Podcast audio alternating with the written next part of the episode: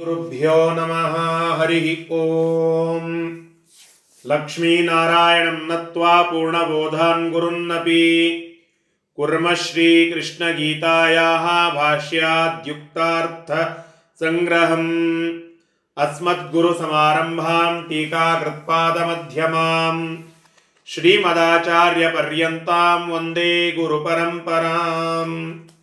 ಶ್ರೀಗುರುಭ್ಯೋ ನಮಃ ಹರಿ ಓಂ. ವಿಶ್ವರೂಪ ಅಧ್ಯಾಯದ ಚಿಂತನೆಯನ್ನು ನಾವು ಮಾಡ್ತಾ ಇದ್ದೆವು. ಅಲ್ಲಿ ನಿನ್ನೆ ದಿನ ನೋಡಿದೆ, ಆ ಶ್ಲೋಕಗಳಲ್ಲಿ ಸಂಜಯ ತಾನು ನೋಡಿದ, ತನ್ನ ಯೋಗ್ಯತಾನುಸಾರವಾಗಿ ತಾನು ನೋಡಿದ ವಿಶ್ವರೂಪದ ಸಂಕ್ಷಿಪ್ತ ಚಿತ್ರಣವನ್ನು ಧೃತರಾಷ್ಟ್ರನ ಎದುರಿಗೆ ಅನುವಾದವನ್ನು ಮಾಡಿ ಹೇಳಿದ. ಕೊನೆಯಲ್ಲಿ ಹೇಳುತ್ತಾನೆ, ಆ ಅರ್ಜುನ ಹೃಷ್ಟ ರೋಮನಾಗಿ, ಅಂದರೆ ರೋಮಾಂಚನದಿಂದ ಪುಳಕಿತನಾಗಿ ಆ ಅದ್ಭುತವಾದ ವಿಶ್ವರೂಪವನ್ನು ವರ್ಣನ ಮಾಡಲಿಕ್ಕೆ ಶುರು ಮಾಡುತ್ತಾನೆ, ಕೈ ಮುಗಿದುಕೊಂಡು ಕೃತಾಂಜಲಿ ಅಭಾಷತ ಅಂತ ಹೇಳಿ ಆ ವಿಶ್ವರೂಪದ ವರ್ಣನೆಯನ್ನು ಅರ್ಜುನ ತಾನು ನೋಡಿದಂತೆ ವರ್ಣನ ಮಾಡಲಿಕ್ಕೆ ಪ್ರಾರಂಭ ಮಾಡಿದ ಅಂತ ಹೇಳಿ. ಇಲ್ಲಿ ಆ ಅರ್ಜುನ ಆಡುವ ಮಾತುಗಳು ಮುಂದೆ ಹೇಳ್ತಾ ಹೊರಟಿದ್ದಾರೆ. ಅರ್ಜುನ ತಾನು ಆಕ್ಚುಲ್ ಆಗಿ ನೋಡಿದ್ದು ಅದನ್ನು ತಾನು ಅನುವಾದ ಮಾಡುತ್ತಾ ಇದ್ದಾನೆ. ಆ ಅನುವಾದ ಮಾಡಿದ್ದರಲ್ಲಿ ಎಷ್ಟು ಸಂಜಯ ಕೇಳಿಸಿಕೊಳ್ಳುತ್ತಾನೋ ತಿಳಿದುಕೊಳ್ಳುತ್ತಾನೋ ಅದನ್ನು ಧೃತರಾಷ್ಟ್ರನ ಎದುರಿಗೆ ಅದನ್ನು ತಿಳಿಸ್ತಾ ಹೊರಟಿದ್ದಾನೆ ಅಂತಲೇನೆ ಅರ್ಥ ಮಾಡಿಕೊಳ್ಳಬೇಕು. ಅವರವರ ಯೋಗ್ಯತಾನುಸಾರವಾಗಿ ಅವರು ಆ ವಿಶ್ವರೂಪದ ದರ್ಶನವನ್ನು ಮಾಡಿಕೊಳ್ಳುತ್ತಾರೆ. ಸರಿ, ಅರ್ಜುನ ಏನು ಹೇಳುತ್ತಾನೆ? ಆ ವಿಶ್ವರೂಪವನ್ನು ಕಂಡು ಅವನಿಗೆ ಮೈ ರೋಮಾಂಚನವಾಗ್ತಾ ಇರ್ತದೆ, ಪುಳಕಿತನಾಗ್ತಾ ಇರ್ತಾನೆ, ಒಂದು ಕ್ಷಣ ಮಾತು ಬರೋದಿಲ್ಲ, ನಿಲ್ತಾನೆ, ಸಂಪೂರ್ಣವಾಗಿ ನೋಡುತ್ತಾನೆ, ಮುಂದೆ ಸ್ತೋತ್ರ ಮಾಡಲಿಕ್ಕೆ ಪ್ರಾರಂಭ ಮಾಡುತ್ತಾನೆ. ಅದ್ಭುತವಾದ ವಿಶ್ವರೂಪದ ಸ್ತೋತ್ರ.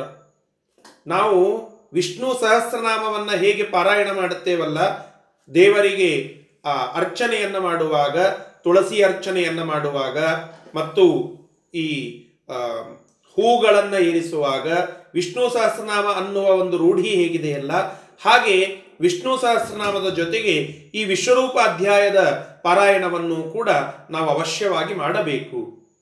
ಯಾಕೆಂದರೆ ಆ ಭಗವಂತನ ವಿರಾಟ್ ರೂಪದ ವರ್ಣನೆ ಅರ್ಜುನ ಅತ್ಯದ್ಭುತವಾಗಿ ಮಾಡಿದ್ದಾನೆ. ಏನಂತ ಮಾಡಿದ ಅದನ್ನು ಇವತ್ತು ನೋಡೋಣ. ಹದಿನೈದನೆಯ ಶ್ಲೋಕ.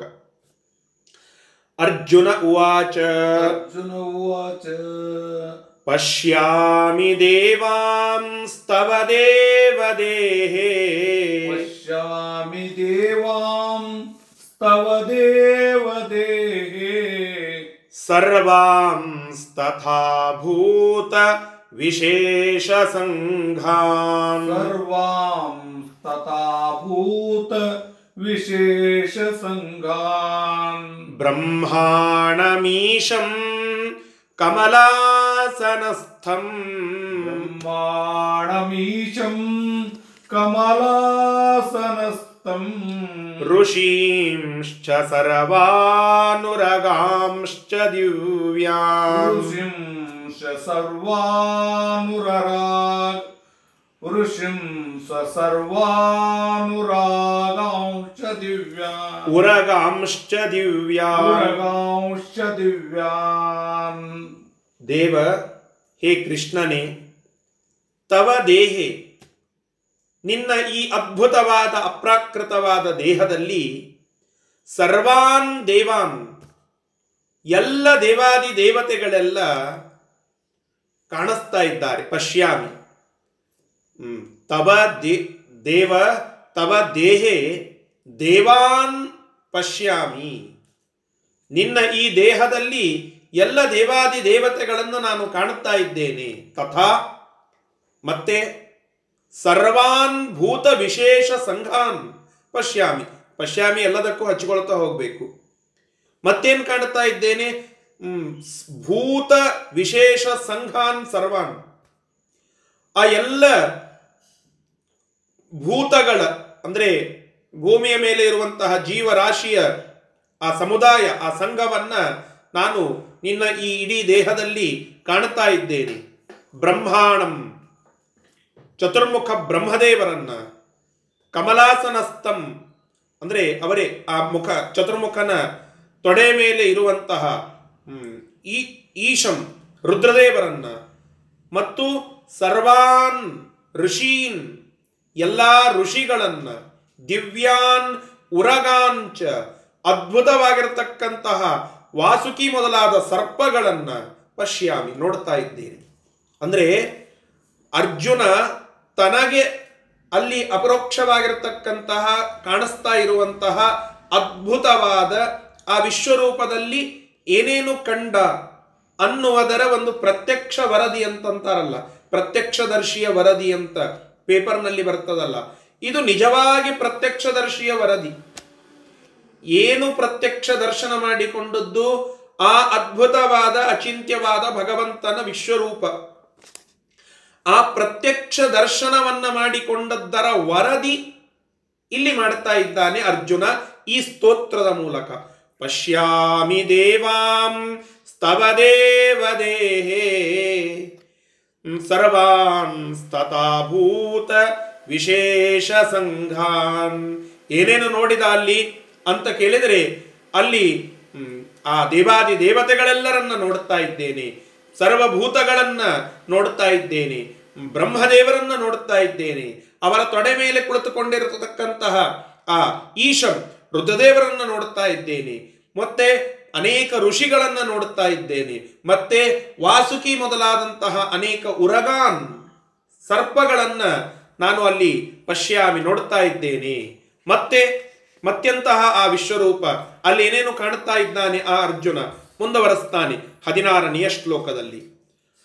ಅನೇಕ ಬಾಹು ದರವಕ್ತ್ರ ನೇತ್ರಂ ಅನೇಕ ಬಾಹು ದರವಕ್ತ್ರ ನೇತ್ರಂ ಪಶ್ಯಾಮಿ ತ್ವಾಂ ಸರ್ವತೋನಂತರೂಪಂ ಪಶ್ಯಾಮಿ ತ್ವಾಂ ಸರ್ವತೋನಂತರೂಪಂ ನಾಂತಂ ನ ಮಧ್ಯಂ ನ ಪುನಸ್ತವಾದಿಂ ನಾಂತಂ ನ ಮಧ್ಯಂ ನ ಪುನಸ್ತವಾದಿಂ ಪಶ್ಯಾಮಿ ವಿಶ್ವೇಶ್ವರ ವಿಶ್ವರೂಪ ಪಶ್ಯಾಮಿ ವಿಶ್ವೇಶ್ವರ ವಿಶ್ವರೂಪ.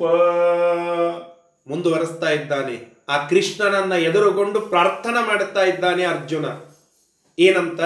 ಹೇ ವಿಶ್ವೇಶ್ವರ, ಹೇ ವಿಶ್ವಕ್ಕೆ ಈಶ್ವರನಾಗಿರ್ತಕ್ಕಂತಹ, ವಿಶ್ವ ಅನ್ಲಿಕ್ಕೆ ಎಲ್ಲ ಅಂತ ಅರ್ಥ, ವಿಶ್ವಕ್ಕೆ ಈಶ್ವರನಾಗಿರ್ತಕ್ಕಂತಹ ಕೃಷ್ಣನೇ, ಎಲ್ಲದಕ್ಕೂ ಸ್ವಾಮಿಯಾಗಿರುವಂತಹ ಭಗವಂತನೇ, ಅನೇಕ ಬಾಹೂದರ ಅನೇಕ ಬಾಹುಗಳನ್ನು ಅನೇಕ ಉದರಗಳನ್ನು ಹೊಂದಿರುವ ಹೇ ಸ್ವಾಮಿ, ವಕ್ತ್ರನೇತ್ರಂ ಅಲ್ಲಿ ಏನು ಕಾಣಿಸ್ತಾ ಇದ್ ಕಾಣಿಸ್ತಾ ಇದೆ ಅಂತಂದರೆ ಅನೇಕ, ಅನಂತ ಅಂತ ಅರ್ಥ ಅನೇಕ ಅನ್ನೋದಕ್ಕೆ, ಅನಂತವಾಗಿರುವಂತಹ ಆ ಬಾಹು, ಅನಂತವಾಗಿರ್ತಕ್ಕಂತಹ ಭಗವಂತನ ಆ ಕುಕ್ಷಿ ಉದರಗಳು. ವಕ್ತ್ರ ನೇತ್ರಂ, ವಕ್ತ್ರ ಅಂದರೆ ಮುಖ, ನೇತ್ರ ಅಂದರೆ ಕಣ್ಣುಗಳು. ಅನೇಕ ಬಾಹುಗಳು ಕಾಣಿಸ್ತಾ ಇವೆ, ಅನೇಕ ಉದರಗಳು ಕಾಣಿಸ್ತಾ ಇವೆ, ಅನೇಕ ವಕ್ತ್ರ ಮುಖಗಳು ಕಾಣಿಸ್ತಾ ಇವೆ, ಅನೇಕ ನೇತ್ರಗಳು ಕಾಣಿಸ್ತಾ ಇವೆ. ಸರ್ವತಃ ಅನಂತ ರೂಪಂ, ಸರ್ವತಃ ಅಂದರೆ ದೇಶ, ಎಲ್ಲ ದೇಶಗಳಲ್ಲಿ ಇರುವ ಆ ಅಪರಿಚ್ಛಿನ್ನವಾದ ಅನಂತವಾದ ರೂಪ ಇಲ್ಲಿ ನನಗೆ ಕಾಣಿಸ್ತಾ ಇದೆ. ಹೇ ಸ್ವಾಮಿ, ಇದನ್ನೆಲ್ಲ ನೀನು ಉಳ್ಳಂತವನು. ತ್ವಾಂ ಪಶ್ಯಾಮಿ, ಇಂತಹ ನಿನ್ನನ್ನು ನಾನು ನೋಡ್ತಾ ಇದ್ದೇನೆ. ವಿಶ್ವರೂಪ, ಹೇ ವಿಶ್ವರೂಪನಾಗಿರ್ತಕ್ಕ, ವಿಶ್ವರೂಪ ಅನ್ನೋದೇ ಭಗವಂತನಿಗೆ ಹೆಸರು. ವಿಶ್ವ ಅಂದರೆ ಎಲ್ಲ, ಎಲ್ಲ ರೀತಿಯಾದ ಅದ್ಭುತ ಅಚಿಂತ್ಯವಾದ ರೂಪವನ್ನು ಹೊಂದಿರುವ ಯಾವನು ಅವನು ವಿಶ್ವರೂಪ. ವಿಶ್ವತೋಮುಖವಾಗಿರ್ತಕ್ಕಂತಹ ರೂಪವನ್ನು, ಎಲ್ಲ ದಿಕ್ಕುಗಳಲ್ಲಿ ಪ್ರಸರಿತವಾಗಿರ್ತಕ್ಕಂತಹ ಆ ರೂಪವನ್ನು ಹೊಂದಿರುವ ಹೇ ಭಗವಂತನೇ ಒಂದು. ವಿಶ್ವ ಅನ್ನೋದಕ್ಕೆ ಪೂರ್ಣ ಅಂತ ಅರ್ಥ, ವಿಶ್ವ ಅನ್ನೋದಕ್ಕೆ ಪೂರ್ಣ ಅಂತ ಅರ್ಥ.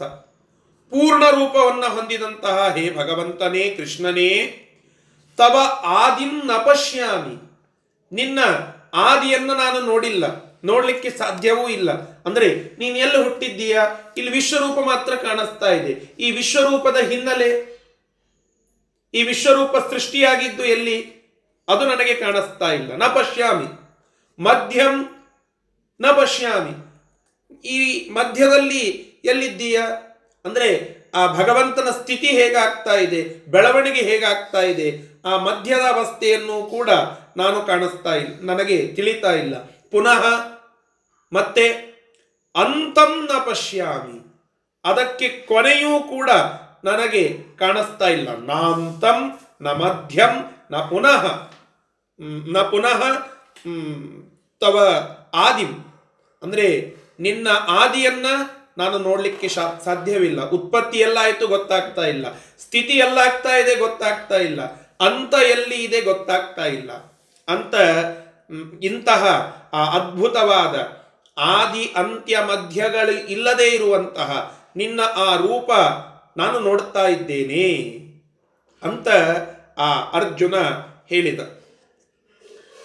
ರಾಘವೇಂದ್ರ ತೀರ್ಥ ಶ್ರೀಪಾದಂಗಳವರು ಒಂದು ಸೂಕ್ಷ್ಮ ದೃಷ್ಟಿಯಿಂದ ವಿಚಾರವನ್ನು ಹೇಳುತ್ತಾರೆ.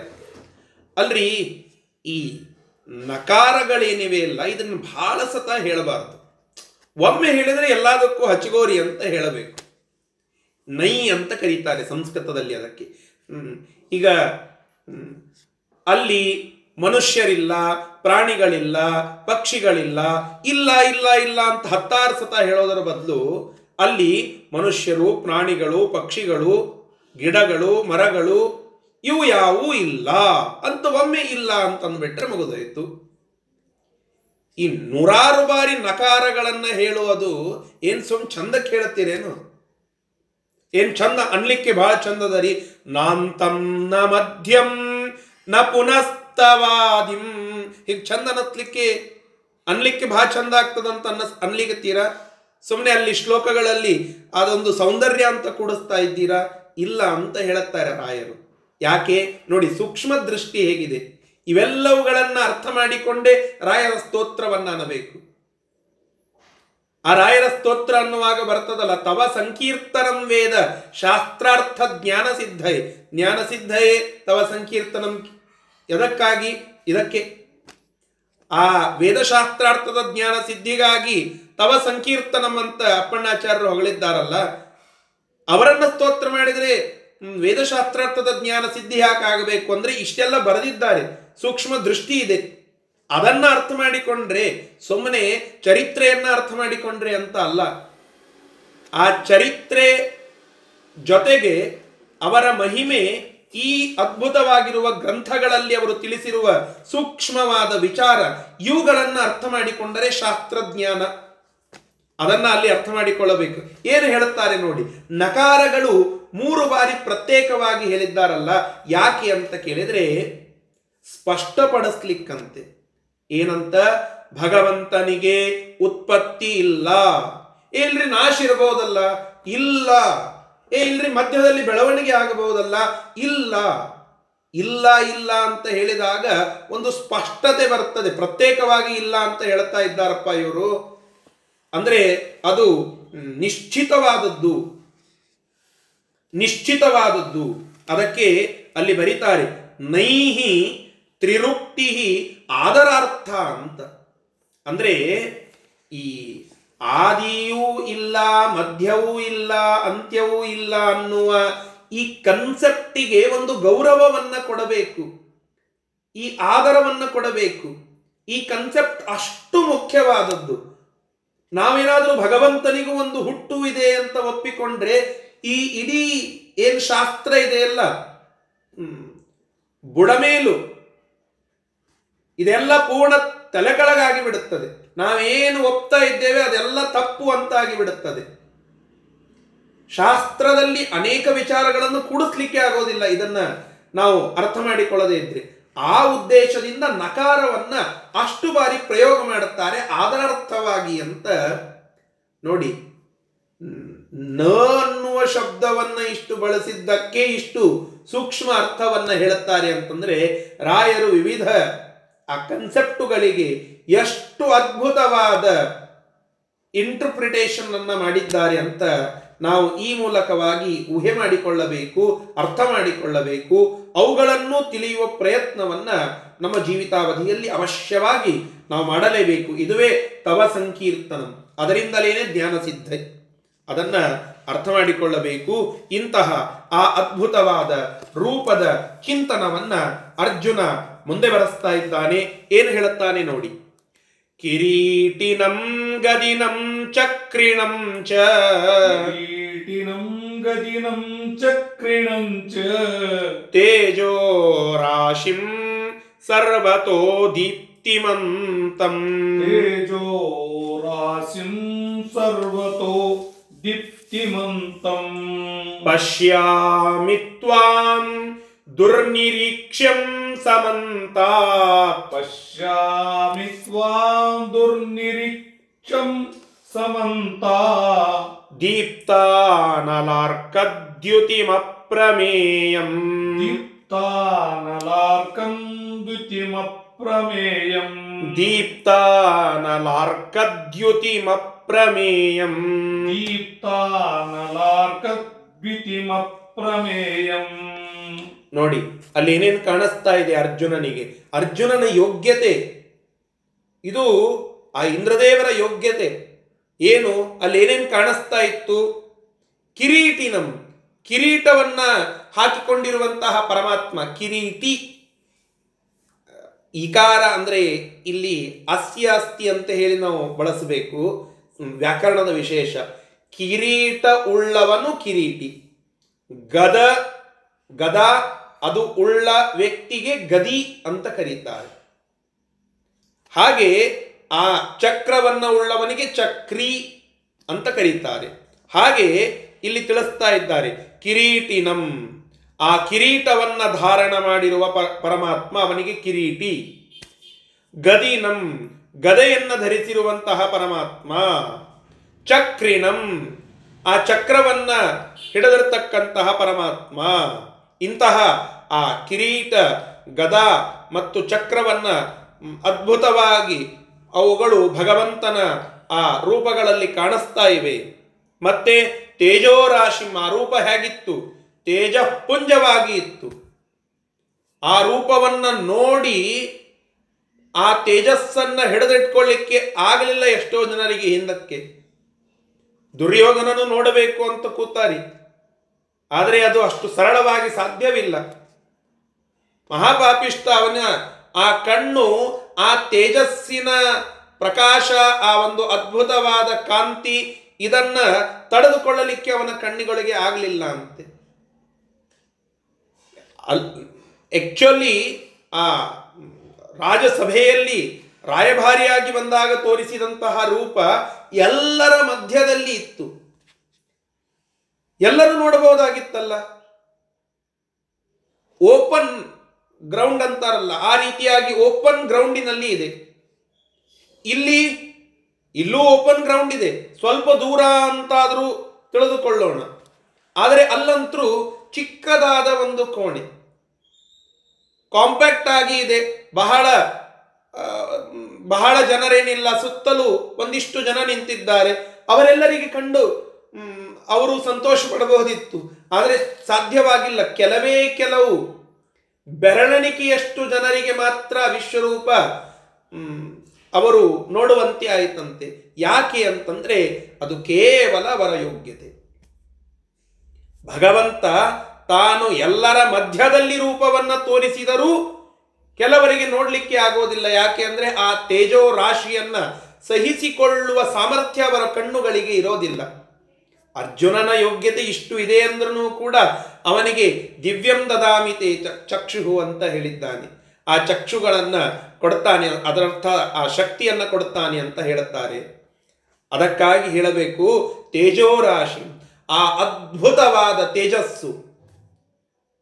ಅಗ್ನಿಯನ್ನ, ಸೂರ್ಯನನ್ನ, ಇವರನ್ನೆಲ್ಲ ಪಕ್ಕಕ್ಕಿಟ್ಟಿರುವಂತಹ ಆ ಅದ್ಭುತ ತೇಜಸ್ಸು, ಅವರಿಗೆಲ್ಲ ತೇಜಸ್ಸು ಕೊಟ್ಟಿರುವ ತೇಜಸ್ಸು ಒಂದು ತೇಜಸ್ಸಲ್ಲ, ತೇಜೋ ರಾಶಿಂ, ತೇಜಸ್ಸಿನ ಗುಂಪು ಗುಂಪುಗಳು, ಸಮುದಾಯ.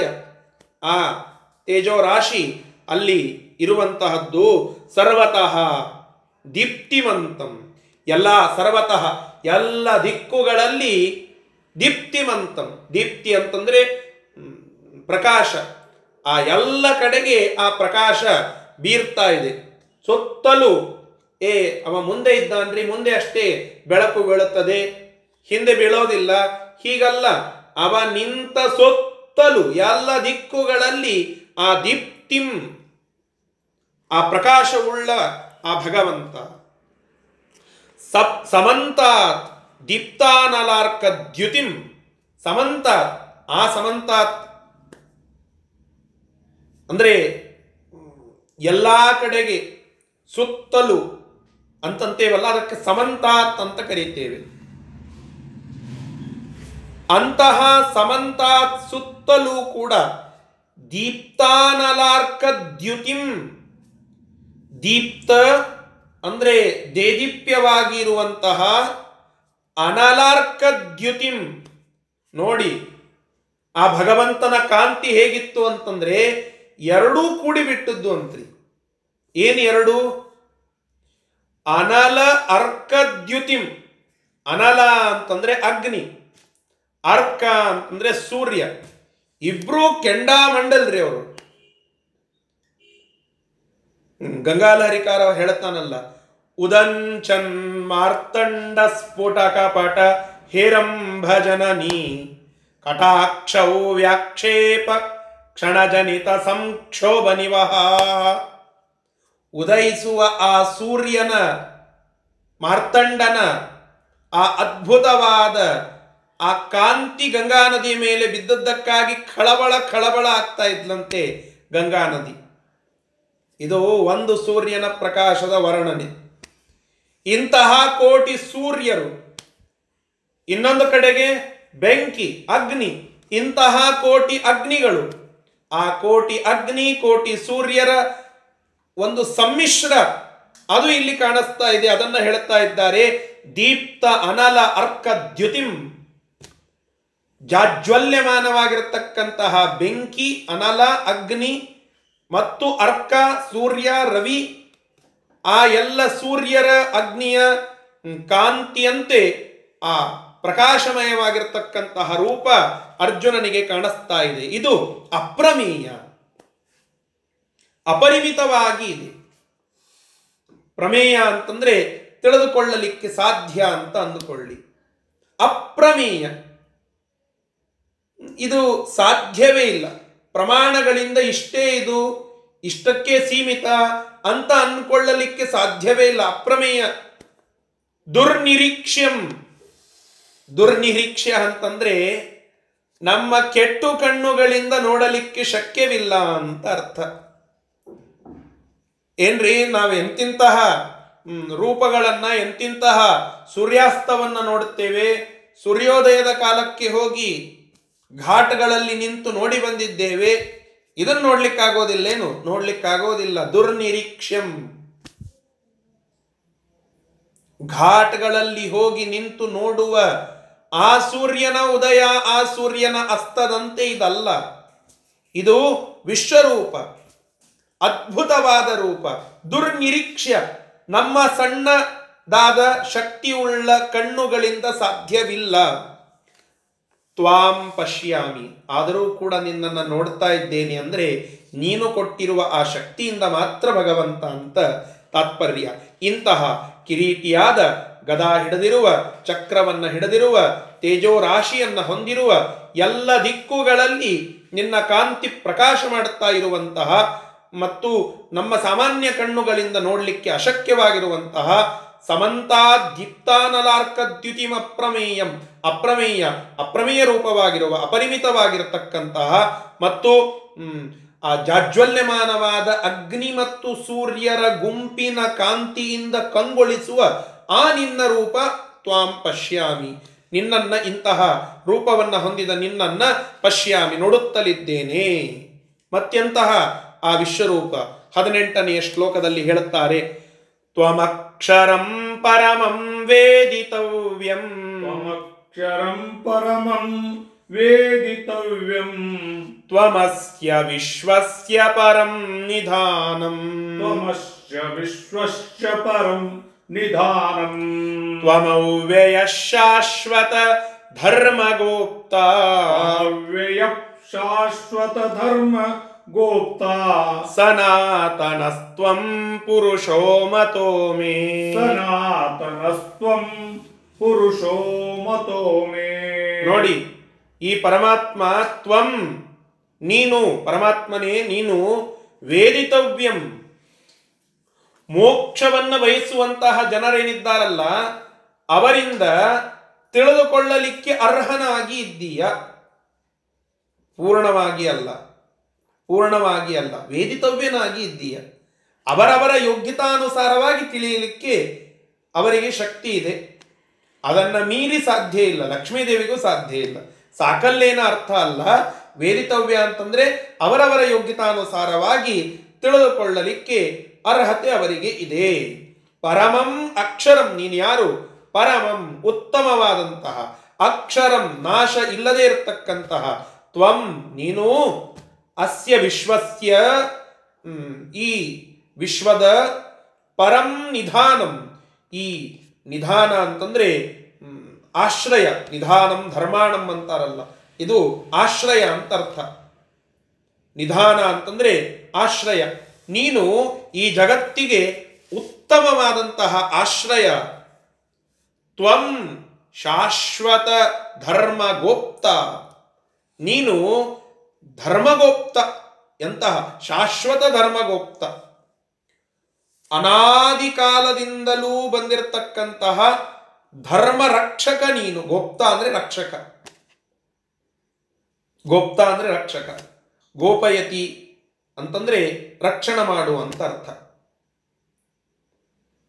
ಗೋಪಾಲಕೋತ್ಸವ ಕೃತಾಪಾರ ಭಕ್ಷ್ಯ ರಸ ಸೂಪಾನ್ನ ಲೋಪಕುಪಿತ ಅನ್ನುವಲ್ಲಿ ಗೋಪಾಯ ಅಂತ ಬರ್ತದೆ ನೋಡಿ. ಗೋಪಾಯ ಅಂತಂದರೆ ರಕ್ಷಣೆ ಮಾಡುವುದಕ್ಕಾಗಿ ಅಂತ ಅರ್ಥ. ಗೋಪ್ತ ಅಂದರೆ ರಕ್ಷಕ ಅಂತ ಅರ್ಥ. ಇಲ್ಲಿ ಶಾಶ್ವತ ಧರ್ಮ ಗೋಪ್ತ. ಅಲ್ರಿ, ನಾವು ಧರ್ಮ ರಕ್ಷಣವನ್ನು ಮಾಡ್ತಾ ಇದ್ದೇವಲ್ಲ, ಈಗ ನಾನು ಪಾಠ ಹೇಳ್ತಾ ಇದ್ದೇನೆ, ಇದೊಂದು ಧರ್ಮದ ರಕ್ಷಣದ ಒಂದು ಸಣ್ಣ ಕಾರ್ಯ. ಸ್ವಾಮಿಗಳು ಅದ್ಭುತವಾದ ಬೃಹತ್ತಾದ ಕಾರ್ಯವನ್ನು ಮಾಡ್ತಾ ಇದ್ದಾರೆ. ಹೀಗೆ ಎಲ್ಲರೂ ಧರ್ಮವನ್ನು ರಕ್ಷಣೆ ಮಾಡುವಂತಹ ಜನರಿದ್ದಾರೆ ಅನೇಕರು ಅಂತಂದರೆ ಶಾಶ್ವತ ಧರ್ಮಗೋಪ್ತ ಅಂತ ಹೇಳ್ತಾ ಇದ್ದಾರೆ. ಅನಾದಿ ಕಾಲದಿಂದ ಧರ್ಮವನ್ನು ರಕ್ಷಣೆ ಮಾಡುವುದಕ್ಕಾಗಿ ನೀನು ರೂಪವನ್ನು ತೆಗೆದುಕೊಳ್ತಾ ಇರುವುದು ನೀನೊಬ್ಬನೇ. ಶಾಶ್ವತ ಧರ್ಮಗುಪ್ತ ನೀನು. ತ್ವಂ ಅವ್ಯಯ, ನೀನು ಅವ್ಯಯನಾಗಿ ಇದ್ದೀಯ. ವ್ಯಯ ಅಂದರೆ ಕಡಿಮೆ, ಕ್ಷೀಣವಾಗೋದು. ಅವ್ಯಯ ಅಂದರೆ ನಾಶ ಇಲ್ಲದ, ಕ್ಷೀಣತೆ ಇಲ್ಲದಂತಹ, ಸನಾತನ, ಅನಾದಿ, ಸನಾತನನಾದಂತಹ. ಇವೆಲ್ಲ ವಿಷ್ಣು ಸಹಸ್ರನಾಮದಲ್ಲಿಯೂ ಬರುವಂತಹ ಮಾತುಗಳು. ಸನಾತ್ ಸನಾತನ ಅಲ್ಲಿ ಬರ್ತದೆ. ಸನಾತನ ಅಂತಂದರೆ ಭಗವಂತನ ಹೆಸರು. ಅದರ ಅರ್ಥ ಏನು ಅಂದರೆ ಅನಾದಿ, ನಿತ್ಯನಾದಂಥವನು. ಪುರುಷ, ಪುರುಷನಾಗಿ, ಆ ಅನಾದಿ ನಿತ್ಯನಾದಂತಹ ಪುರುಷನಾಗಿ. ಮೇ ಮತಃ, ಅದು ನನಗೆ ಸಮ್ಮತವಾದಂತಹದ್ದು. ಅಂದರೆ ನೀನು ಇಷ್ಟೆಲ್ಲ ಗುಣಗಳನ್ನು ಹೊಂದಿದ್ದೀಯಾ ಅನ್ನೋದು ನಾನು ನಂಬಿರುವಂತಹದ್ದು, ನಾನು ಕಾಣ್ತಾ ಇರುವಂತಹದ್ದು ಅಂತ ಅರ್ಜುನನ ಸ್ತೋತ್ರ ಈ ಪ್ರಕಾರವಾಗಿ ನಡೀತಾ ಇದೆ. ಏನು ಹೇಳಿದರೆ ಇದರಲ್ಲಿ ನೋಡಿ, ತ್ವಮಕ್ಷರಂ ಪರಮಂ ವೇದಿತವ್ಯಂ, ನೀನು ನಾಶರಹಿತ, ನೀನು ಶ್ರೇಷ್ಠ, ನೀನು ಮುಮುಕ್ಷುಗಳಿಂದ ತಿಳಿಯಲಿಕ್ಕೆ ಅವರವರ ಅರ್ಹತಾನುಸಾರವಾಗಿ ಅರ್ಥ ಮಾಡಿಕೊಳ್ಳಲಿಕ್ಕೆ ಅವರಿಗೆ ಆಗ್ತದೆ ನಿನ್ನನ್ನು. ತ್ವಮಸ್ಯ ವಿಶ್ವಸ್ಯ ಪರಂ ನಿಧಾನಂ, ಅಸ್ಯ ವಿಶ್ವಸ್ಯ ಪರಂ ನಿಧಾನಂ ತ್ವಂ, ಈ ಜಗತ್ತಿಗೆ ಪರಮ ಶ್ರೇಷ್ಠವಾದ ಆಶ್ರಯದಾತ ಅದು ನೀನು. ತ್ವಂ ಅವ್ಯಯ, ನೀನು ನಾಶರಹಿತ. ತ್ವಂ ಶಾಶ್ವತ ಧರ್ಮ ಗೋಪ್ತ, ನೀನು ಶಾಶ್ವತವಾಗಿ ಧರ್ಮವನ್ನು ರಕ್ಷಣೆ ಮಾಡುವಂತಹ ವ್ಯಕ್ತಿ. ಸನಾತನಃ ತ್ವಂ, ನೀನು ಅನಾದಿನಿತ್ಯ ಪುರುಷ ಮತೋಮಿ, ಇಂತಹ ಪುರುಷ ನೀನು ಅನ್ನೋದು ನನಗೆ ಸಮ್ಮತವಾದಂತಹ ಮಾತು, ಅಂದರೆ ನಾನು ಒಪ್ಪುವಂತಹ ಮಾತು, ಅದು ನನಗೆ ಇಲ್ಲಿ ಕಾಣುತ್ತಾ ಇದೆ ಅಂತ ಅರ್ಜುನ ಹೇಳುತ್ತಾ ಮತ್ತೆ ಮುಂದುವರಿಸಿದ.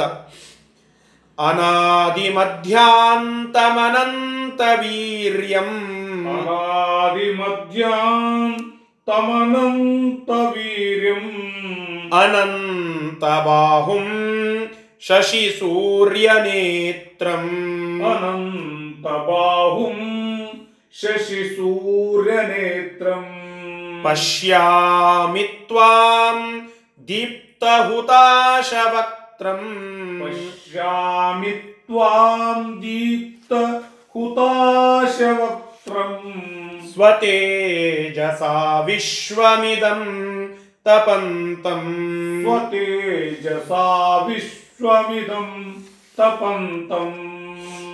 ನೋಡಿ, ಅನಾದಿ ಮಧ್ಯಾಂತಂ, ಆದಿ ಮಧ್ಯ ಅಂತಗಳನ್ನ ಹೊಂದದೇ ಇರುವಂತಹ ಅನಂತ ವೀರ್ಯಂ, ವೀರ್ಯ ಅಂದರೆ ಶಕ್ತಿ, ಅನಂತವಾದ ಅಪರಿಮಿತವಾದ ಶಕ್ತಿಯನ್ನ ಹೊಂದಿರತಕ್ಕಂತಹ ಅನಂತ ಬಾಹುಂ, ಅನೇಕ ಬಾಹುಗಳನ್ನು ಹೊಂದಿರುವ ಶಶಿ ಸೂರ್ಯ ನೇತ್ರಂ, ಶಶಿ ಚಂದ್ರ, ಸೂರ್ಯ ಅಂದರೆ ರವಿ, ಚಂದ್ರಾರ್ಕ ಅಂದರೆ ಸೂರ್ಯ ಚಂದ್ರರುಗಳಿಗೆ ಅವರ ಕಣ್ಣುಗಳಲ್ಲಿ ಇರುವಂತಹ ಅಂದರೆ ಅವರ ಅವರುಗಳನ್ನೇ ಕಣ್ಣನ್ನಾಗಿ ಮಾಡಿಕೊಂಡಿರುವಂತಹ ಶಶಿ ಸೂರ್ಯ ಚಂದ್ರರುಗಳನ್ನು ಕಣ್ಣುಗಳಲ್ಲಿ ಉಳ್ಳ ಅಂತ ಅರ್ಥ. ಮತ್ತು ಅವರಿಗೆ ವಿಶೇಷವಾದಂತಹ ಕಾಂತಿಯನ್ನು ಕೊಟ್ಟಿರತಕ್ಕಂತಹ ಆ ಅದ್ಭುತ ಕಾಂತಿ ಅಂತ ಒಂದು. ದೀಪ್ತ ಹುತಾಶ ವಕ್ತ್ರಂ, ಆ ಜಾಜ್ವಲ್ಯ, ದೀಪ್ತ ಅಂದರೆ ಹಿಂದೆ ಬಂದಿತ್ತಲ್ಲ ಪ್ರಜ್ವಲನವಾಗುವಂತಹ ಆ ಹುತಾಶ, ಹುತಾಶ ಅಂತಂದರೆ ಅಗ್ನಿ, ಆ ಅಗ್ನಿಗೆ ವಕ್ತ್ರಂ ಮುಖನಾಗಿ ಇರುವಂತಹ ಅಂದರೆ ಅಗ್ನಿಮುಖ ಅಂತ ಹೇಳುತ್ತಾರೆ. ದೀಪ್ತ ಹುತಾಶ ವಕ್ತ್ರಂ, ಜಾಜ್ವಲ್ಯಮಾನವಾಗಿರ್ತಕ್ಕಂತಹ ಅಗ್ನಿಯನ್ನು ತನ್ನ ಮುಖದಲ್ಲಿ ಹೊಂದಿರುವ, ಆ ಅಗ್ನಿಗೆ ತನ್ನ ಮುಖದ ಆಶ್ರಯವನ್ನು ಕೊಟ್ಟಿರುವಂತಹ ಸ್ವತೇಜಸ, ನಿನ್ನ ತೇಜಸ್ಸಿನಿಂದ ಇದಂ ವಿಶ್ವಂ ತಪಂತಂ, ಈ ಸಮಸ್ತವಾಗಿರ್ತಕ್ಕಂತಹ ಜಗತ್ತು ಅದು ಸಂತಾಪವನ್ನು, ಜಗತ್ತನ್ನು ಸಂತಾಪವನ್ನು ಆ ಜಗತ್ತಿಗೆ ಉಂಟು ಮಾಡುವಂತಹ ನಿನ್ನನ್ನು ಪಶ್ಯಾಮಿ ನೋಡುತ್ತೇನೆ. ಅಂದರೆ ಜಗತ್ತಿನಲ್ಲಿ ಏನೇನು ಬೆಳಕು ಇತ್ಯಾದಿಗಳೆಲ್ಲ ಇವೇ ಇಲ್ಲ, ತಪ ತಾಪ ಇವೆಲ್ಲ ಏನಿವೆ ಇಲ್ಲ, ಇವೆಲ್ಲದಕ್ಕೆ ಮೂಲಭೂತವಾಗಿರ್ತಕ್ಕಂತಹದ್ದೇ ಸೂರ್ಯ ಚಂದ್ರ ಮತ್ತು ಮೊದಲಾದಂಥವರು, ಈ ಅಗ್ನಿ ಮೊದಲಾದಂಥವ್ರು, ಇವರೆಲ್ಲರನ್ನ ನಿನ್ನ ಹತೋಟಿಯಲ್ಲಿ ಇದ್ದದ್ದನ್ನು ನಾನು ನೋಡ್ತಾ ಇದ್ದೇನೆ ಈ ನಿನ್ನ ವಿಶ್ವರೂಪದಲ್ಲಿ ಅಂತ ಅರ್ಥ. ಇಲ್ಲಿ ಒಂದು ಸಣ್ಣ ಪ್ರಶ್ನೆ, ಅನಾದಿ ಮಧ್ಯ ಅಂತ ಅಂತ ಎಷ್ಟು ಬಾರಿ ಹೇಳ್ತೀರಿ? ಹಿಂದ್ಕೊಮ್ಮೆ ಹೇಳಿರಿ, ಮತ್ತೆ ಈಗೂ ಹೇಳಿರ್ತೀರಿ. ಹಿಂದೆ ಈಗಿನ ಈ ಹಿಂದಿನ ಶ್ಲೋಕಗಳಲ್ಲಿ ನಾವು ನೋಡಿದಾಗ ಹದಿನಾರನೇ ಶ್ಲೋಕದಲ್ಲಿ ನಾಂತಂನ ಮಧ್ಯಂನ ಪುನಸ್ತವಾದಿಂ ಅಂತ ಬಂತು, ಮತ್ತೆ ಅನಾದಿ ಮಧ್ಯಾಂತಂ ಅನಂತ ವೀರ್ಯಂ ಅಂತ ಬಂತು. ಹೀಗೆ ಹೇಳಿದರೆ ವೇದವ್ಯಾಸದೇವರು ಪುನರುಕ್ತಿ ಅನ್ನುವ ದೋಷವನ್ನು ಹೊಂದಿದಂಥವರಾಗ್ತಾರೆ. ಶಾಸ್ತ್ರದಲ್ಲಿ ಕೆಲವು ದೋಷಗಳಿವೆ, ಕಲ್ಪನಾ ಗೌರವ, ಪುನರುಕ್ತಿ, ಇವೆಲ್ಲ ದೋಷಗಳು. ಅಂದರೆ ಒಂದು ಯಾವುದೋ ವಿಚಾರವನ್ನು ಅತಿಶಯವಾಗಿ ಕಲ್ಪನೆ ಮಾಡಿ ಹೇಳಿಬಿಡೋದು, ಅದಕ್ಕೆ ಕಲ್ಪನಾ ಗೌರವ ಅಂತ ಹೇಳುತ್ತಾರೆ, ಅದೊಂದು ದೋಷ. ಕಲ್ಪನಾ ಲಾಘವ ಅಂತ ಇನ್ನೊಂದು ದೋಷ ಇದೆ, ಲಾಘವ ಗೌರವ ಇವೆಲ್ಲ ದೋಷಗಳು. ಹಾಗೆ ಪುನರುಕ್ತಿ, ಮತ್ತೆ ಮತ್ತೆ ಅದನ್ನೇ ಅದನ್ನೇ ಹೇಳೋದು, ಇದಕ್ಕೆ ಪುನರುಕ್ತಿ ಅನ್ನುವ ದೋಷ. ಮತ್ತೆ ಇಲ್ಲಿ ಪುನರುಕ್ತಿ ದೋಷ ಬಂತಲ್ಲ, ಹಿಂದೆಯೇ ನಾಂತ ಮಧ್ಯ ಇಲ್ಲದೆ ಇರುವಂಥದ್ದು ಇದೆಲ್ಲ ಹೇಳಿದ್ದಾರೆ, ಮತ್ತೆ ಇದು ಬಂತಲ್ಲ ಅಂತ ಪ್ರಶ್ನೆ ಮಾಡಿದರೆ ಅದಕ್ಕೆ ರಾಯರ ಉತ್ತರ ಬಹಳ ಸುಂದರವಾಗಿದೆ. ಏನು ಅಂತಂದರೆ ನೋಡಿ, ಅಲ್ಲಿ ಹೇಳಿರುವಂತಹದ್ದು ನಾಂತಂನ ಮಧ್ಯಂ ಇತ್ಯತ್ರ ದೇಶತಃ, ದೇಶತಃ ಅಂತ ಇಲ್ಲ, ಮಧ್ಯ ಇಲ್ಲ, ಮತ್ತು ಉತ್ಪತ್ತಿ ಇಲ್ಲ ಅಂತ ಆ ಹಿಂದಿನ ಶ್ಲೋಕದಲ್ಲಿ ಬಂದಿರುವಲ್ಲಿ ಹೇಳಿದ್ದಾರೆ. ಇಲ್ಲೇ ಗುಣತೋ ಅತ್ರಾದಿ ಮಧ್ಯಾಂತ ಹೀನತ್ವಂ ಉಚ್ಯತೆ, ಗುಣತಃ ಆದಿ ಇಲ್ಲ, ಗುಣತಃ ಅಂತ ಇಲ್ಲ, ಗುಣತಃ ಮಧ್ಯ ಇಲ್ಲ, ಹೀಗೆ ದೇಶತಃ ಕಾಲತಃ ಮತ್ತು ಗುಣತಃ ಅಂತ ನಾವೇನು ಕೇಳುತ್ತೇವಲ್ಲ ಅಲ್ಲಿ ಒಂದೊಂದಕ್ಕೆ ಒಂದೊಂದನ್ನು ಹೇಳುತ್ತಾ ಇದ್ದಾರೆ. ಹಿಂದೆ ದೇಶತಃ ಹೇಳಿದ್ರು, ಇಲ್ಲಿ ಗುಣತಃ ಅಂತ ಹೇಳುತ್ತಾ ಇದ್ದಾರೆ. ಅದಕ್ಕಾಗಿ ಅವನ ಗುಣಗಳು ಎಲ್ಲಿ ಹುಟ್ಟಿದವು, ಅವು ಎಲ್ಲಿ ಬೆಳೆದವು, ಅದಕ್ಕೆ ಮಧ್ಯ ಏನು ಅಂತೇನು ಇದೇನೂ ಇಲ್ಲ. ಆ ಅದ್ಭುತವಾದ ಗುಣಗಳ ಖಣಿ ಭಗವಂತ, ಅದನ್ನು ತಿಳಿಸ್ಲಿಕ್ಕೆ ಆದಿ ಮಧ್ಯಾಂತಗಳು ಇಲ್ಲದೆ ಇರುವಂಥವನು ಅಂತ ಇಲ್ಲಿ ಹೇಳಿದ್ದಾರೆ. ಇಲ್ಲಿ ಗುಣತಃ ಅಂತ ತಿಳಿದುಕೊಳ್ಳಬೇಕು. ಮತ್ತು ಇಲ್ಲಿ ಹೇಳುತ್ತಾರೆ. ಅಂದರೆ ದೀಪ್ತ ಹುತಾಶ ವಕ್ತ್ರಂ ಅಂತ ಹೇಳಿದ್ರಲ್ಲ, ಅಂದರೆ ಭಗವಂತನ ಮುಖವು ಬೆಳಗುವ ಅಗ್ನಿಗೆ ಕಾರಣವಾಗಿದೆ ಅಂತ ಹೇಳಿ, ಆಶ್ರಯ ಅಂತ ಹೇಳಿ. ಇದು ವೇದವೂ ಕೂಡ ಹೇಳುವಂತಹದ್ದು. ಮುಖಾದಿಂದ್ರಶ್ಚಾಗ್ನಿಶ್ಚ ಅಂತ ಹೇಳುತ್ತಾರಲ್ಲ, ಆ ಮುಖದಿಂದಲೇನೆ ಅಗ್ನಿದೇವರು ಭಗವಂತನ ಮುಖದಿಂದ ಹುಟ್ಟಿದರು ಅಂತ ನಾವು ಕೇಳುತ್ತೇವಲ್ಲ. ಆ ಮುಖ್ಯ ಆಶ್ರಯ ಅಗ್ನಿಗೆ ಅದು ಮುಖವೇ. ಅದನ್ನ ದೀಪ್ತ ಹುತಾಶ ವಕ್ತ್ರಂ ಅಂತ ಹೇಳಿದರು. ಹಾಗೆ ಮಾಡಿದರೆ ಸ್ವಲ್ಪ ಹಿಂದೆ ಹೋದರೆ ಒಂಚೂರು ತೊಂದರೆ ಆಗ್ತದೆ. ಏನಂತ ಈಗ ನೋಡಿ, ಶಶಿಸೂರ್ಯ ನೇತ್ರಂ ಅಂತ ಹೇಳಿದರು. ಅಂದ್ರೆ ಶಶಿಸೂರ್ಯರು ಭಗವಂತನ ಕಣ್ಣುಗಳಲ್ಲಿ ಆಶ್ರಯ ಪಡೆದುಕೊಂಡಿದ್ದಾರೆ ಅಂತ ಇದೆ. ಅದೇ ಪುರುಷ ಸೂಕ್ತದಲ್ಲಿ ಏನ್ ಬರ್ತದೆ, ಚಂದ್ರಮ ಮನಸೋ ಜಾತಃ ಅಂತ ಬರ್ತದೆ. ಅಂದ್ರೆ ಚಂದ್ರ ಮನಸ್ಸಿನಿಂದ ಹುಟ್ಟಿದ ಅಂತ ಬರ್ತದೆ. ಅಂದ್ರೆ ಮನಸ್ಸನ್ನು ಮುಖ್ಯವಾಗಿ ಆಶ್ರಯಿಸಿದಂಥವನು ಚಂದ್ರ ಅಂತ ಬರ್ತದೆ. ಮತ್ತೆ ಇಲ್ಲಿ ವೈರುಧ್ಯ ಬರ್ತದಲ್ಲ, ಅಲ್ಲಿ ಬೇಕಾದ್ರೆ ಅದನ್ನು ತಗೋತೀರಿ, ಇಲ್ಲಿ ಬೇಕಾದ್ರೆ ಹೀಗೆ ತಗೊಳ್ಳೋದ, ಅನುಕೂಲ ಸಿಂಧುನ ಅಂತ ಪ್ರಶ್ನೆ ಮಾಡಿದರೆ ಹಾಗಲ್ಲಪ್ಪ. ದೇವತೆಗಳಿಗೆ ಅನೇಕ ರೂಪಗಳುಂಟು, ಅನೇಕ ರೂಪಗಳಿವೆ. ಒಂದು ರೂಪದಿಂದ ಆ ಚಂದ್ರ ಭಗವಂತನ ಮನಸ್ಸನ್ನು ಆಶ್ರಯಿಸಿದ್ದಾನೆ, ಮತ್ತೊಂದು ರೂಪದಿಂದ ಚಂದ್ರ ಆ ನೇತ್ರಗಳನ್ನು ಆಶ್ರಯಿಸಿದ್ದಾನೆ. ಹೀಗೆ ಆ ಭಗವಂತನ ಅನಂತ ರೂಪಗಳು. ಅಲ್ಲಿ ಯೋಗ್ಯತಾನುಸಾರ ಆಯಾ ಆಯಾ ದೇವತೆಗಳಿಗೂ ಅನೇಕ ರೂಪಗಳು, ಆಯಾ ದೇವತೆಗಳು ಒಂದೊಂದು ರೂಪದಿಂದ ಅನೇಕ ಕಡೆಗೆ ಇರುವಂತಹದ್ದು. ಇಲ್ಲಿ ವೈರುಧ್ಯ ಹೇಳಲಿಕ್ಕೆ ಬರೋದಿಲ್ಲ ಅಂತ ಸಮಾಧಾನವನ್ನು ಹೇಳುತ್ತಾರೆ. ತಾತ್ಪರ್ಯ ಏನು ಅಂತಂದ್ರೆ ಮೂರು. ಒಂದು, ಪುನರುಕ್ತಿ ದೋಷ ಇಲ್ಲ. ಎರಡನೆಯದ್ದು, ಪುರುಷ ಸೂಕ್ತದಲ್ಲಿ ಬಂದಿರುವಂತಹ ಆ ಚಂದ್ರಮ ಮನಸೋ ಜಾತ, ಮುಖಾದಿಂದ್ರಷ್ಟಾಗ್ನಿಶ್ಚ, ಆ ವಿಷಯಗಳು ಇಲ್ಲಿ ಉಕ್ತವಾಗಿದೆ. ಈ ಮುಖಾದಿಂದ್ರಷ್ಟಾಗ್ನಿಶ್ಚ, ಚಂದ್ರಮ ಮನಸೋ ಜಾತ ಮತ್ತು ಪುನರುಕ್ತಿ ದೋಷ, ಈ ಮೂರು ವಿಶೇಷ ಅಂಶಗಳನ್ನ ಇಲ್ಲಿ ಕೋಟ್ ಮಾಡಿ ತಿಳಿಸ್ತಾರೆ ರಾಯರು. ಇಷ್ಟು ಈ ಶ್ಲೋಕದ ತಾತ್ಪರ್ಯ. ಮುಂದಿನ ಶ್ಲೋಕ, ಇಪ್ಪತ್ತನೆಯ ಶ್ಲೋಕ. ದ್ಯಾವಾ ಪೃಥಿವ್ಯೋರಿದಮಂತರಂ ಹಿ, ದ್ಯಾವಾ ಪೃಥಿವ್ಯೋರಿದಮಂತರಂ ಹಿ, ವ್ಯಾಪ್ತಂ ತ್ವಯೈಕೇನ ದಿಶಶ್ಚ ಸರ್ವಾ, ವ್ಯಾಪ್ತಂ ತ್ವಯೈಕೇನ ದಿಶಶ್ಚ ಸರ್ವಾ, ದೃಷ್ಟ್ವಾದ್ಭುತಂ ರೂಪಮುಗ್ರಂ ತವೇದಂ, ದೃಷ್ಟ್ವಾದ್ಭುತಂ ರೂಪ ಉಗ್ರಂ ತವೇದಂ, ಲೋಕತ್ರಯಂ ಪ್ರವ್ಯಥಿತಂ ಮಹಾತ್ಮನ್, ಲೋಕತ್ರಯ ಪ್ರವ್ಯಥಿತಂ ಮಹಾತ್ಮನ್. ಮಹಾತ್ಮನ್, ಹೇ ಮಹಾತ್ಮನಾಗಿರ್ತಕ್ಕಂತಹ ಭಗವಂತನೇ, ಇದಂ ದ್ಯಾವಾ ಪೃಥಿವ್ಯೋಃ ಅಂದರೆ ದ್ಯಾವಾ ಪೃಥಿವಿ, ಆಕಾಶ ಮತ್ತು ಈ ಭೂಮಿ, ಈ ಮಧ್ಯದಲ್ಲಿ ಅಂತರಂ, ಇದರ ಮಧ್ಯದಲ್ಲಿ ಏನ್ ಸ್ಪೇಸ್ ಇದೆಯಲ್ಲ, ಆ ಸ್ಪೇಸ್ನಲ್ಲಿ ತ್ವಯಾ ಏಕೇನ ವ್ಯಾಪ್ತಂ, ನೀ ನಿನ್ನಿಂದ ಒಂದು ರೂಪವು ಅಲ್ಲಿ ಇಡಲ್ಪಟ್ಟಿದೆ. ಅಂದರೆ ನೀನು ಒಂದು ರೂಪದಿಂದ ಅಲ್ಲಿ ವ್ಯಾಪ್ತನಾಗಿದ್ದೀಯಾ, ನಿನ್ನ ಒಂದು ರೂಪವು ಅಲ್ಲಿ ವ್ಯಾಪ್ತವಾಗಿದೆ ಅಂತ ಅರ್ಥ. ಸರ್ವಾಹ ದಿಶಃ ಚ, ಎಲ್ಲ ದಿಕ್ಕುಗಳಲ್ಲಿಯೂ ವ್ಯಾಪಿಸಲ್ಪಟ್ಟಂಥವನು ನೀನು, ವ್ಯಾಪ್ತಾಹ ಅಂತ ಕೂಡಿಸಿಕೊಳ್ಳಬೇಕು. ತವ ಇದಂ ಅದ್ಭುತಂ, ನಿನ್ನ ಈ ಅದ್ಭುತವಾಗಿರತಕ್ಕಂತಹ ಆಶ್ಚರ್ಯವನ್ನು ಉಂಟು ಮಾಡುವಂತಹ ಉಗ್ರಂ ರೂಪಂ, ಭಯಂಕರವಾಗಿರತಕ್ಕಂತಹ ರೂಪ, ದೃಷ್ಟ್ವಾ ಲೋಕತ್ರಯಂ ಪ್ರವ್ಯಥಿತಂ, ದೃಷ್ಟ್ವಾ ಅದನ್ನೆಲ್ಲ ನಾನು ನೋಡಿ, ಲೋಕತ್ರಯಂ ಆ ಮೂರು ಲೋಕಗಳಿಗೂ ಕೂಡ, ಅರ್ಥಾತ್ ಉಪಲಕ್ಷಣತೆಯ ಎಲ್ಲ ಲೋಕಗಳು, ಹದಿನಾಲ್ಕು ಲೋಕಗಳು ಅಂತ ಅರ್ಥ.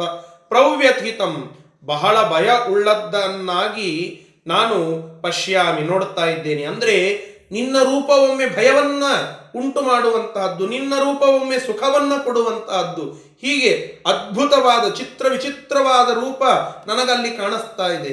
ಏನ್ರಿ ಭಯ ಉಂಟು ಮಾಡುವಂತಹದ್ದ? ಹೌದು, ಅದನ್ನು ಹೇಳುತ್ತಾರೆ. ಪ್ರವ್ಯಥಿತಂ ಅಂತ ಹೇಳಿದ್ರಲ್ಲ, ಬಹಳ, ಪ್ರ ಅನ್ನೋ ಶಬ್ದ ಪ್ರಕೃಷ್ಟ, ಬಹಳ ಅಂತ ಅರ್ಥ. ಬಹಳ ಭಯವನ್ನ ಉಂಟು ಮಾಡ್ತಾ ಇದೆ ಎಲ್ಲರಿಗೆ ಅಂತ ಅನ್ನಿಸ್ತದೆ ಒಮ್ಮೊಮ್ಮೆ. ಯಾರಿಗೆ ಅಂತಂದ್ರೆ ಯಾರು ಕೆಟ್ಟ ಕೆಲಸಗಳನ್ನು ಮಾಡಿದ್ದಾರೋ ಅವರಿಗೆ ಶಿಕ್ಷಕರು ಭಾರಿ ಭಯಾನಕ ಅಂತ ಕಾಣಿಸ್ತಾರೆ. ಯಾರು ಒಳ್ಳೆ ಕೆಲಸವನ್ನು ಮಾಡಿದ್ದಾರೋ ಅವರು ಅವರು ಶಿಕ್ಷಕರನ್ನು ನೋಡಿದಾಗ ಅವರಿಗೆ ಸಂತೋಷವೇ ಆಗ್ತದೆ. ರಾಯರು ಕೊಡುವಂತಹ ತಾತ್ಪರ್ಯ, ಅದರ ಒಂದು ವ್ಯಾಖ್ಯಾನ ಈ ರೀತಿಯಾಗಿದೆ.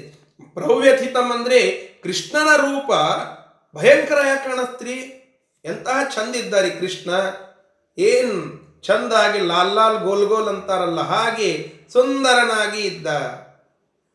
ಆ ಅದ್ಭುತವಾದ ಮೈಬಣ್ಣ, ಅದನ್ನು ನೋಡಿದಾಗ ಸಂತೋಷ ಆಗ್ತಿತ್ತು. ಆ ಪ್ರಾಣಿಗಳೆಲ್ಲ, ಗೋವುಗಳೆಲ್ಲ ಆಕರ್ಷಿತವಾಗಿ ಅವನ ಆ ಕೊಳಲಿನ ಊದುವಿಕೆಗೆ ಓಡಿ ಬರ್ತಾ ಇದ್ರು. ಆ ಗೋಪಿಕಾ ಸ್ತ್ರೀಯರೆಲ್ಲ ಮೋಹಗೊಂಡಿದ್ರು. ನೋಡಿದವರೆಲ್ಲ ಆ ಕೂಸಿನ ಒಂದು ಸ್ವಲ್ಪ ಕರ್ಕೊಂಡು ಬರ್ರಿ ಅಂತ ಅಂತಿದ್ರು. ಇಷ್ಟೆಲ್ಲ ಅದ್ಭುತ ರೂಪ ಅಂತ ಭಾಗವತಾದಿ ಗ್ರಂಥಗಳಲ್ಲಿ, ಮಹಾಭಾರತಾದಿ ಇತಿಹಾಸ ಗ್ರಂಥಗಳಲ್ಲಿ ಕೇಳಿದ್ದೇವೆ. ನೀವೇನ್ರಿ ಇಲ್ಲಿ ಒಮ್ಮೆ ಅಂಜಿಸ್ಬಿಟ್ರಲ್ಲ ಭಯ ಅಂತ ಹೇಳಿ, ಪ್ರವ್ಯಥಿತಂ ಜಗತ್ತೇ ಭಯಪಡುತ್ತದೆ ಅಂತ ಹೇಳಿದ್ರಲ್ಲ. ಹೌದು, ಯಾರಿಗೆ ಭಯ? ಕಂಸ, ಚಾಣೂರ ಇವರೆಲ್ಲರಿಗೆ, ಮುಷ್ಟಿಕ ಇವರೆಲ್ಲರಿಗೆ, ಧೇನುಕ ಈ ಮೊದಲಾದ ಏನೇನು ರಾಕ್ಷಸರಿದ್ರಲ್ಲ ಅವರಿಗೆ ಆ ಕೃಷ್ಣನ ರೂಪ ಭಯಾನಕ ಅಂತೆ ಅನ್ನಿಸ್ತು. ಪೂತನಾಗ ಆ ಸಣ್ಣ ಕೂಸಿನ ರೂಪನೂ ಭಯಾನಕ ಅಂತೆ ಅನ್ನಿಸ್ತು. ಯಾಕೆ? ಅವರು ಆ ಕಲಿಪ್ರವೇಶ ಅಥವಾ ಆ ಕೆಟ್ಟ ಕೆಲಸವನ್ನು ಯಾರು ಮಾಡಿದ್ದಾರೋ, ರಾಕ್ಷಸೀಯ ಗುಣ ಉಳ್ಳವರು ಯಾರಾಗಿದ್ದಾರೋ, ಆ ಅಸುರಿಯ ಗುಣ ಉಳ್ಳವರಿಗೆ ಭಯಾನಕನೇ ಭಗವಂತ ಅನ್ನುವುದನ್ನು ಸೂಚನೆ ಮಾಡುತ್ತಾ ಉಗ್ರಂ ಅಂತ ಹೇಳಿದರು. ಇನ್ನು ಕೆಲವು ಭಗವಂತನ ಉಗ್ರ ರೂಪವೂ ಉಂಟು. ಉಗ್ರಂ ವೀರಂ ಮಹಾವಿಷ್ಣುಂ ಜ್ವಲಂತಂ ಸರ್ವತೋಮುಖಂ ನೃಸಿಂಹಂ ಭೀಷ್ಣಂ ಭದ್ರಂ ಮೃತ್ಯುರ್ಮೃತ್ಯುರ್ನಮಾಮ್ಯಹಂ ಅಂತ ಆ ನರಸಿಂಹ ಮಂತ್ರದ ನಾವು ಉಪಾಸನೆಯನ್ನು ಮಾಡುವಾಗ ಹೇಳುತ್ತೇವಲ್ಲ, ನರಸಿಂಹದೇವರ ರೂಪ, ಕೆಲವು ಕೆಲವು ಉಗ್ರ ರೂಪವೂ ಉಂಟು. ಅದನ್ನು ನೋಡಿದರೆ ಆ ಕೆಟ್ಟ ಜನರಿಗೆ ಭಾರೀ ಭಯ ಅಂತ ಅನ್ನಿಸ್ತದೆ. ನಮಗೂ ಅದರ ಆ ಪ್ರಕಾಶ, ಅದರ ಆ ಉಗ್ರತೆಯನ್ನು ನೋಡಿಕೊಳ್ಳಲಿಕ್ಕೆ ಸಾಧ್ಯವಿಲ್ಲ. ಆಗ ನಾವು ಶಾಂತವಾಗಿ ಆ ಭಗವಂತನ ರೂಪದ ವಿಚಿತ್ರತೆಯನ್ನು ಚಿಂತನೆ ಮಾಡಬೇಕು. ಹೀಗೆ ಹೇಳಿದ್ದಾರೆ. ಆದ್ದರಿಂದ ಉಗ್ರಂ ಅಂತನ್ನೋದರ ಅರ್ಥ ತಪ್ಪಾಗಿ ಅರ್ಥ ಮಾಡಿಕೊಳ್ಳೋದಲ್ಲ. ಏನ್ರಿ ಭಯಾನಕ ಇದ್ದ ಅಂತಂದರೆ ಆ ಈ ಬೇರೆ ಬೇರೆ ಸೀರಿಯಲ್ಸ್ಗಳಲ್ಲಿ ಎಲ್ಲ ತೋರಿಸ್ತಾರಲ್ಲ, ಕರಿಮುಖ, ಕೋರೆ ಹಲ್ಲುಗಳು ಹೀಗಿತ್ವ ಭಗವಂತನದ್ದು, ಹಾಗಲ್ಲ. ಭಯಾನಕ ಅಂತಂದರೆ ಉಗ್ರ ರೂಪ, ಉಗ್ರ ರೂಪ ಅಂತಂದರೆ ಕೆಟ್ಟವರಿಗೆ ಕಾಣುವ ರೂಪ ಅಂತ ಹೀಗೆ ಅರ್ಥ ಮಾಡಿಕೊಳ್ಳಬೇಕು ಅಂತ ಇಲ್ಲಿ ನಾವು ತಿಳಿದುಕೊಳ್ಳಬೇಕು. ಇಂತಹ ಆ ರೂಪ ಅಲ್ಲಿ ಕಾಣಿಸ್ತಾ ಇತ್ತು. ಮುಂದೆ ಎಂತಹ ರೂಪ ಅವನಿಗೆ ಕಾಣಿಸ್ತು ಅನ್ನೋದನ್ನು ನಾಳೆಯ ದಿನ ಮತ್ತೆ ಮುಂದುವರಿಸೋಣ. ಹೀಗೆ ಆ ಅರ್ಜುನ ತಾನು ಕಂಡಿರುವ ಪ್ರತ್ಯಕ್ಷ ದರ್ಶನದ ವರದಿ ಇಷ್ಟು ದೀರ್ಘವಾಗಿ ಅನೇಕ ಶ್ಲೋಕಗಳಲ್ಲಿ ವರ್ಣನ ಮಾಡುತ್ತಾ ತಿಳಿಸ್ತಾ ಹೊರಟಿದ್ದಾನೆ. ಅದರ ವಿಚಾರ ಮತ್ತಿಷ್ಟು ಇದೆ. ಅವುಗಳನ್ನೆಲ್ಲ ನಾಳೆಯ ದಿನ ಮತ್ತೆ ಮುಂದುವರಿಸೋಣ. ಶ್ರೀಕೃಷ್ಣಾರ್ಪಣಮಸ್ತು. ಹರಯೇ ನಮಃ.